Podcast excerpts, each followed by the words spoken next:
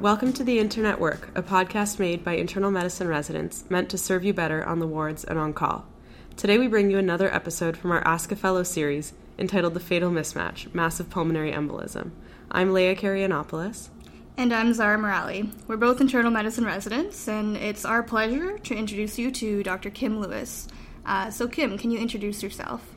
Hi, uh, I'm Kim, and I'm an R5 critical care fellow at McMaster. Thanks for having me here today. Thanks for joining us. So, like every Ask a Fellow episode, we're going to start off with a case. Uh, so, here it goes. You are stat 1 paged overnight to the ward. When you get there, you see a 60 year old male in respiratory distress. He has a past medical history of hypertension, type 2 diabetes, and an unsecured AVM that he is followed by neurosurgery for. He was admitted with mild hypoxia. A chest x ray found a pulmonary nodule that is suspicious for malignancy and a large left sided pleural effusion. His DVT prophylaxis was held as he is going for an IR guided pleural drain in the morning. His vitals currently are as follows temp 37.1, heart rate 120, respiratory rate 40, BP 80 over 40, and oxygen saturations are 92% on a 100% non rebreather. His airway is clear. He is using his accessory muscles. Auscultation of his chest is surprisingly unremarkable, except for the decreased breath sounds on the left, and no crackles or wheeze. You order a stat chest x ray. The effusion is significantly better than it was two days ago, there is no evidence of a pneumothorax. When you lift the sheets to examine his legs, you notice that his right calf is significantly larger than his left calf, and both limbs are warm on palpation. So that brings us to our first question, which is when would you suspect a massive PE, and what else should be included on your differential diagnosis in a case like this? It's a really good uh, question. So, whenever I have a hypotensive patient, it's important to always start with a very broad differential diagnosis to make sure you're not missing anything that could be a life threatening uh, ailment and rule out things as you go. So, my differential diagnosis would include, for example, obstructive shock, so things like tamponade, P, or tension pneumo.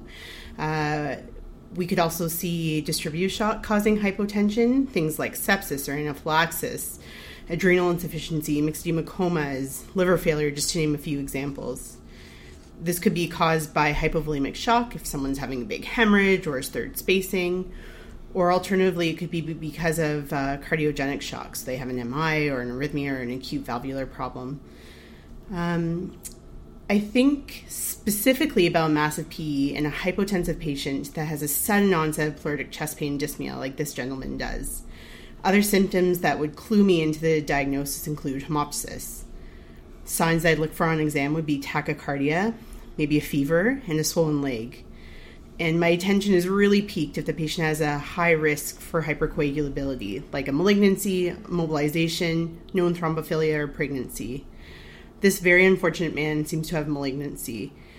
And with no alternative ex- explanation on his chest x ray and very sudden dyspnea, I'm really worried about PE in him. Interesting. Yeah. yeah, fair enough. So I think we we all like to use massive as sort of a descriptor, like oh, that's a really big clot, therefore mm-hmm. it's a mm-hmm. massive PE. And I know there's like there's a proper definition for it. So what is the formal definition of a massive PE? So classically, back in the day, I guess, uh, we, a massive was defined just by a, whoa, it was really big. and that was on the basis of, of an angiographic burden of emboli, something called the Miller Index, which is obviously of little practical use when you're dealing with someone that's potentially going to arrest in a bed in front of you. So now it's described as a PE that one causes a systolic arterial pressure less than 90 millimeters of mercury or decreased in the systolic blood pressure by at least 40 millimeters of mercury for at least 15 minutes. Two, that requires uh, that requires vasopressor inotropic support. And three, the hypotension is not explained from everything else we just talked about already. So no sepsis or arrhythmias or cardiogenic shock, hypovolemia, etc. And in fact, massive P's are associated with an in-hospital mortality of up to seventy-one percent. That's wow crazy. That's, that's wild. Yeah. Um, something to take note of is that a submassive P is very, very different. This is when you have a normal blood pressure but some RV dysfunction, which we're going to get in the massive P. But here the mort- mortality is significantly reduced. It's an upwards of 11% compared to 71%, so that's quite a big difference. Yeah, for Fair sure. enough. So this is the group that on echo you might see RV dysfunction or dilation, but you won't see the needs for support the way you will. Exactly. in a massive. You've got it. Fair. So, going back to our case, our patient was hypotensive and hypoxic. Uh, this is clearly a situation where time is of the essence. On the ward, in a situation like this, how would I confidently diagnose a massive PE? Yeah, that's a very good question. And unfortunately, scores like the Wells score, um, they're decision tools that we use to rule out P's in the low prevalence population. We can't use these in the critically ill. So everything you've memorized through all of residency and medical school is useless. Um, things that Par for the can, yeah, it happens. things that can help lead you to the diagnosis are things like D-dimer's, but they're non-specific, right? This guy has stuff going on in his chest, so it would be completely useless and take time. Um, ECG findings like a new right bundle branch block, uh, S1Q3, T3, or T wave inversions of the right precordial leads would suggest that. Um, and really, in a patient, if they're stable enough to go down to a CT, get a CTPA, and it's immediately available, we don't have to wait. RADS can make the timing for it. Then that will definitively confirm or exclude a massive PE. Um, this guy, I don't know. Uh, he might be stable enough to go down for, for a CT. A. But Yeah. if the patient's too unstable to go for a scan, then Thrombosis Canada actually suggests doing a bedside point of care ultrasound as you suggested. Um, and on multiple occasions, it's actually been my echo that's confirmed the diagnosis for us. There are multiple signs of a PE that we can see in both the heart and the lungs, um, and maybe a second podcast in the future. I guess you've just gotten invited back. You're not getting off the hook that easily. So, so you're at the bedside with this patient who's clearly unstable, clearly very sick based on what we've described. You suspect PE is the most likely um, cause here. Can you take us through where you would start with treating it? Absolutely. So you're going to do your spiel like you do with every other sick patient that you've ever encountered. You want to do ABCs, two large bore IVs, and uh, think about getting to work on a central line if you've got time and expertise. Get them oxygen, get them on a monitor, put in a Foley, and get them to an acute care bed. So nothing changes for them. Um, the only thing I do really want to stress here is taking the uh, time to one, call for um, an attending physician uh, if you're really suspecting a massive PE, and two is getting them to an acute care bed. Uh, these patients go from bad to worse very, very quickly, and I've actually done a few literal scoop and runs um, from front halls uh, to an emergency uh, department when I had a very high suspicion of PE. And thank goodness I did. I was getting a lot of push to try and intubate, but I knew it was just going to be a bad, uh, bad situation. We literally just ran. Um, we'll do a little bit more on this later, maybe. But uh, back to ABCs. So A airway, his GCS is above eight. Um, it said in the stem that he was protecting his airway. So right now, for that reason, he doesn't need an endotracheal intubation. B, uh, breathing. So he's satting all right at this moment in time. Uh, he's definitely struggling though. Uh, he might tire out. He might become more hypoxic, and if he does that, we have nowhere to go. He's completely decompensated. On 100% of the Yeah, exactly. So I would strongly consider intubating in this patient for multiple reasons. Um, in addition to what we said, plus we have we're probably going to have further tests and treatments that we need to help facilitate, and it'll be much more secure with his airway in place. So, regardless, a ward is not the right place to intubate. Um, so, I would move him down to an ICU and then reconsider the intubation at that time. And I think we have enough time to get him down there in that situation. Fair. Uh, C, circulation. Uh, so circulation is very interested in PE. Uh, when you think about hypo or hypotension, everyone jumps to fluids, fluids, fluids, fluids. Yeah. um, and while there may be an element of hypovolemia causing the hypotension, uh, it may help a little bit. However, too much fluids can actually worsen the cardiac output uh, by increasing the RV and diastolic volume and that will do two things. We're gonna get a little bit physiologic here. So one, Go it's it. gonna cause an interventricular shift, so right switching to left, and that's gonna reduce the LV and diastolic volume, therefore reducing your stroke volume and cardiac output. More hypotension, despite you giving More more, more volume. Uh, and the second thing that happens is you fill the RV. It's going to get larger and larger, more dilated, and you're going to increase your wall tension. What that does, more oxygen uh, demand and more RV ischemia, worsening the whole situation. Fair enough. So, um, because of that, we you should be cautious with your fluids. Um, you can do a POCUS to look at the RV in this situation if you're good with that. Um, if you have the luxury of a central line, you can look at the CVP if it's over 25. That shows some RV, uh, some high right side pressures, and you'd want to be cautious. Um, but I think for the general gist of people is start with a very small bolus of fluid. Mm. So maybe 500 cc's, maybe a liter. And if you don't see any significant improvement in blood pressure, you're going to have to reconsider your strategy and move to vaso- vasopressors very early. Fair. So unlike say septic shock or hypovolemic where you're going, no, it's just not enough fluid yet early on. You're This saying, well, if they're not responding, we're switching gears pretty Yeah. quickly. Uh, there's some caveats to what you said, but uh, for this podcast, uh, yes, uh, we're not doing the 30 mils per kilo- kilogram Yeah. load that you would do uh, in sepsis. You're you're going to try a little bit, see if there's anything you can correct with your stroke volume, and then abandon course. Fair enough. Yeah. And then if you do decide that you need to switch to vasoactive agents, where do you where do you start? So my personal choice is norepi with either vasopressin or epi added on as as well. Um, epi tends to be my second agent of choice because it's going to give you a bit of inotropy, which is good for a heart that's not working terribly well with the beta one adrenergic receptors, and it's also going to give you a little bit of pulmonary vasodilatation uh, through its beta two action. Uh, low dose vasopressin can also cause some pulmonary vasodilations. That tends to be my third add on agent.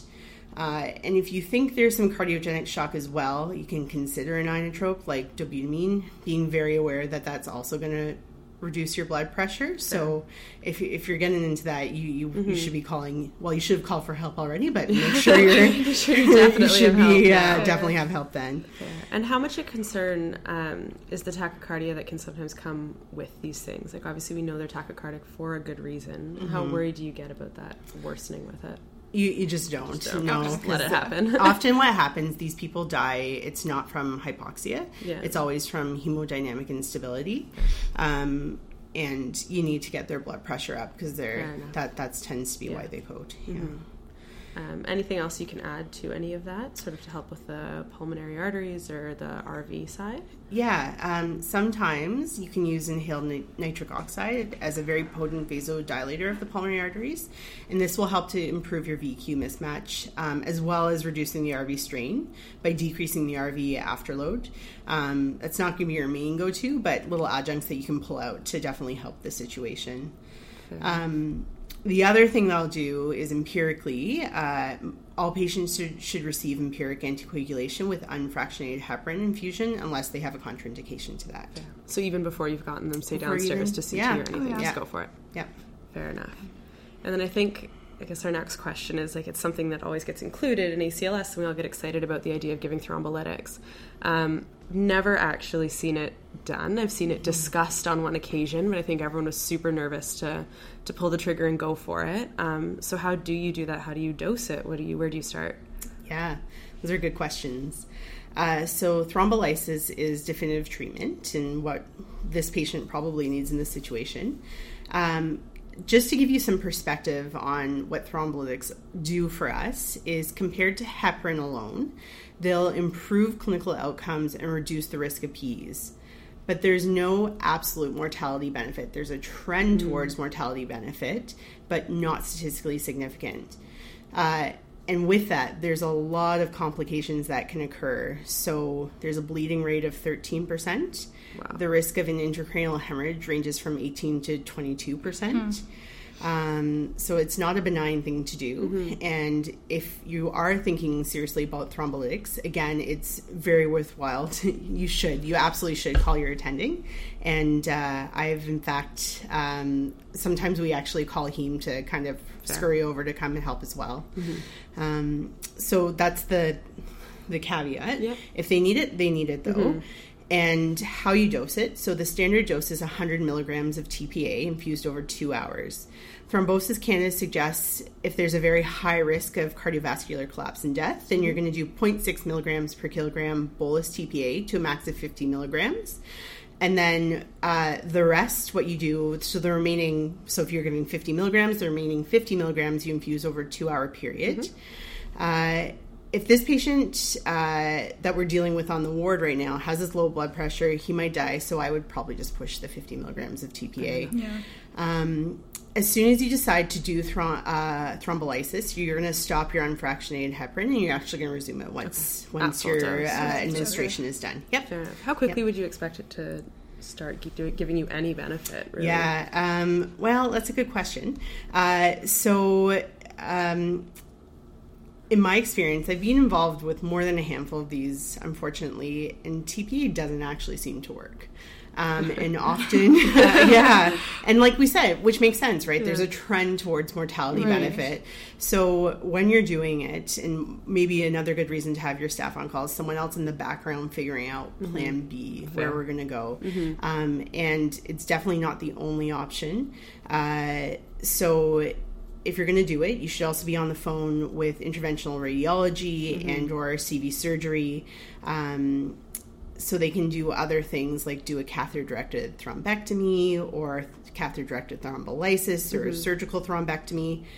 And in fact, in this gentleman, I wouldn't have pushed uh, TPA anyway because he has and a contraindication, right? Enough. So probably worth discussing like what are the absolute and relative contraindications to, to give it. Yeah. So uh, first and foremost, any known structural uh, cerebral vascular lesion is an absolute contraindication. Oh, Unse- right. Yeah, an unsecured yeah. AVM. He's a ticking time bomb to explode. Uh, any prior intracranial hemorrhage is a contra- an absolute contraindication. Ischemic stroke within the last three months, they're at higher risk of ICHs. Any major surgery of the head, face, or trauma within the last three months is another contraindication. Any known malignant intracranial mets, any active bleeding, so if someone's having a GI bleed, you probably shouldn't push it, uh, or bleeding diatheses and if you're not sure about an aortic dissection, mm. which remembers on your differential Fair. for the hypotension, mm-hmm. you should uh, make sure that's definitively ruled out before you push it. Um, Anything else to be aware of, but that won't necessarily be sort of a black and white yeah. absolute no? Uh, so there's tons of relative contraindications. Uh, very long list. We can go through if you want, but uh, so any very high, poorly controlled hypertension, um, if they have uh, uncontrolled hypertension right now, like a blood systolic blood pressure greater than 180 over 110. Uh, age over 75 is actually a relative contraindication according to Thrombosis Canada. Uh, history of an ischemic stroke more than three months ago, okay. any recent bleeding within the last four weeks, a peptic ulcer. Um, so if they do arrest and you give them CPR, CPR more than 10 minutes would mm-hmm. be a relative contraindication. Okay. Um, if they've had prior TPA exposure within the last five days, that's the most unlucky person I think ever, but that would be relative. Pretty awful. Yeah. Uh, pregnancy, advanced liver renal disease, or uh, any current anticoagulation with an INR greater than 1.7 or platelets less than 50 are all relative. Um, but again, remember you're trying to sometimes you take those risks, yeah, uh, and involving families can can be helpful. Be helpful. Fair enough. And so what I'm hearing is that like with all the juggling and the balancing act that comes with this is really the priority is as you said already like abcs securing everything trying to stabilize mm-hmm. them improving the blood pressure yeah. and this comes with it but you really should be focusing on the first steps absolutely. and basic principles first yeah absolutely and yeah. getting your backup in uh, mm-hmm. while while you're doing all that absolutely. to come and help you yeah fair enough mm-hmm. Um, and so, what if, unfortunately, he does arrest or he does become more hypoxic? We already said he's on 100% O2. We can't possibly put any more in in a non invasive manner at this yeah. point. Do we rush to intubation? What, what do you do next? Yeah, so generally people tend to die from hemodynamic instability as opposed to hypoxia, but absolutely you may have to intubate many of these patients, sometimes for hypoxia, sometimes to just secure the airway to facilitate mm-hmm. investigations or treatments. Um, so, in the instance when you decide to intubate a patient, you have to know uh, that it may precipitate a cardiovascular collapse. So that's why we do the scoop and run, and you want to be in the right situation with the right people. Um, I've n- so never ever intubate a suspected massive P in a little ward room, in a clinic area or front hall. You, you want to get to an acute care area, call ahead to have them ready for you when you're there.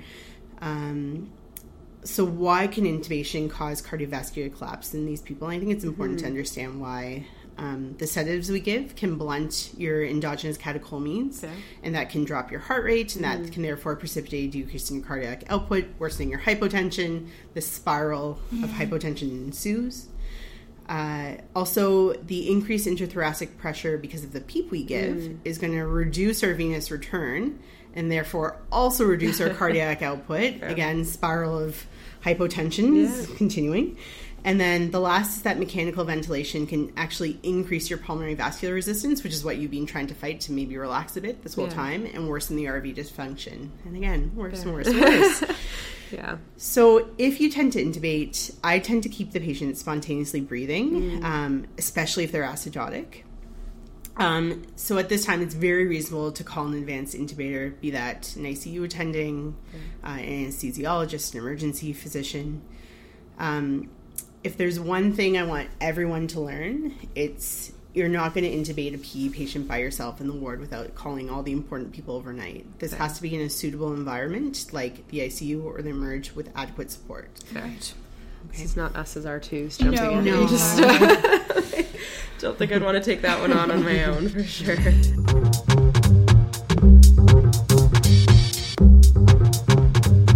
So I think you've talked about many important points uh, within this episode. Can you kind of summarize everything for us and give us maybe five take-home messages? Hmm, okay, let's try. Uh, so, one, I think call for help and move to an acute care area. I think I've stressed that uh, quite heavily, and that will really be the difference, can make the difference between life and death for your patient. Um, maybe the second is a judicious use of fluids. So, try 500 cc's. If it doesn't change the blood pressure, don't. Don't continue. Uh, switch over to point number three, we'll say, Oh. which is use vasopressors early. Uh, Norepi and Epi are two very reasonable and very good pressors to use in this situation. Mm, Number four, if you're going to use TPA, then the dose for an unstable patient is about uh, 50 IV push and then 50 over two hours.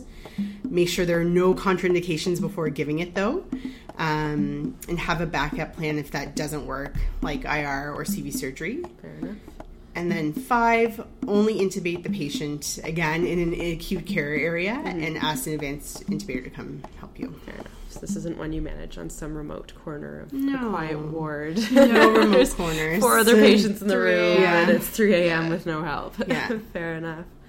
All right. Well, thank you so much, Kim. We really appreciated you doing this. This with was us. great. Yeah, I really, I really like talking about worst case scenarios. Yeah. It's good to think about them ahead of time. I'd rather Talk talk about about them than deal with them setting. without having thought of them before. Yeah, We really too. appreciate you taking the time to come join us. Thanks again for the invitation. Thank you for listening to today's Ask a Fellow episode entitled The Fatal Mismatch Massive Pulmonary Embolism. This episode was recorded with Dr. Kim Lewis, Critical Care Fellow, and reviewed by Dr. Waleed Alhazzani, Critical Care Physician and Gastroenterologist. The Internet Work series was created by Allison Lai, developed by Zara Morali and Leah Karanopoulos, and overseen by Dr. Daniel Brandt Vegas. This podcast was produced by Zara Morali. Music production by Laxman Savantha Mohan. If you liked this podcast, please like and subscribe at wherever you get your podcasts. Please also visit our website, www.theinternetwork.com, for a massive PE infographic and additional reading materials. Thank you for tuning in, and we hope to see you again soon.